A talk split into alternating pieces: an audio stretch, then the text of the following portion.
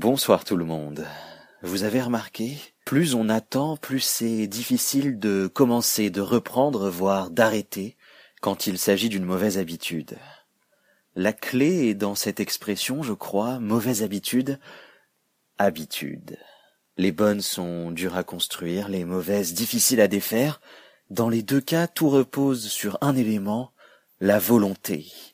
Ça veut pas dire qu'il n'y a pas d'autres facteurs, parfois on n'a même pas la capacité d'avoir cette volonté ou de la mettre en place, mais ça montre bien que c'est elle qui est au centre du problème, dans un sens comme dans l'autre.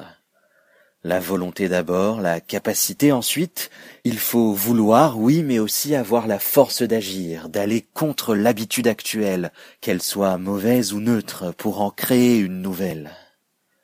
Une chaise qu'on laisse toujours couverte de vêtements, des bouquins qu'on ne finit jamais, le sport où on ne va plus, la cuisine qu'on ne fait plus, les tickets de caisse qu'on ne jette pas, les sacs qu'on ne vide pas, les gens qu'on ne fréquente plus, et ceux qu'on fréquente alors qu'on devrait pas, etc.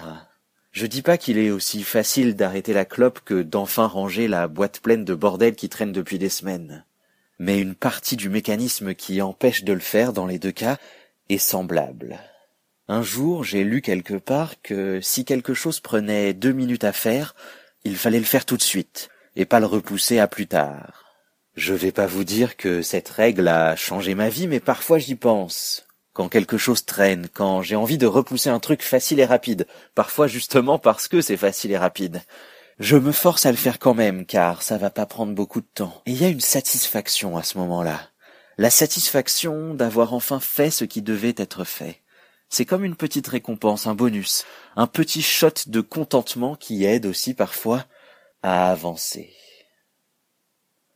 Bonne nuit.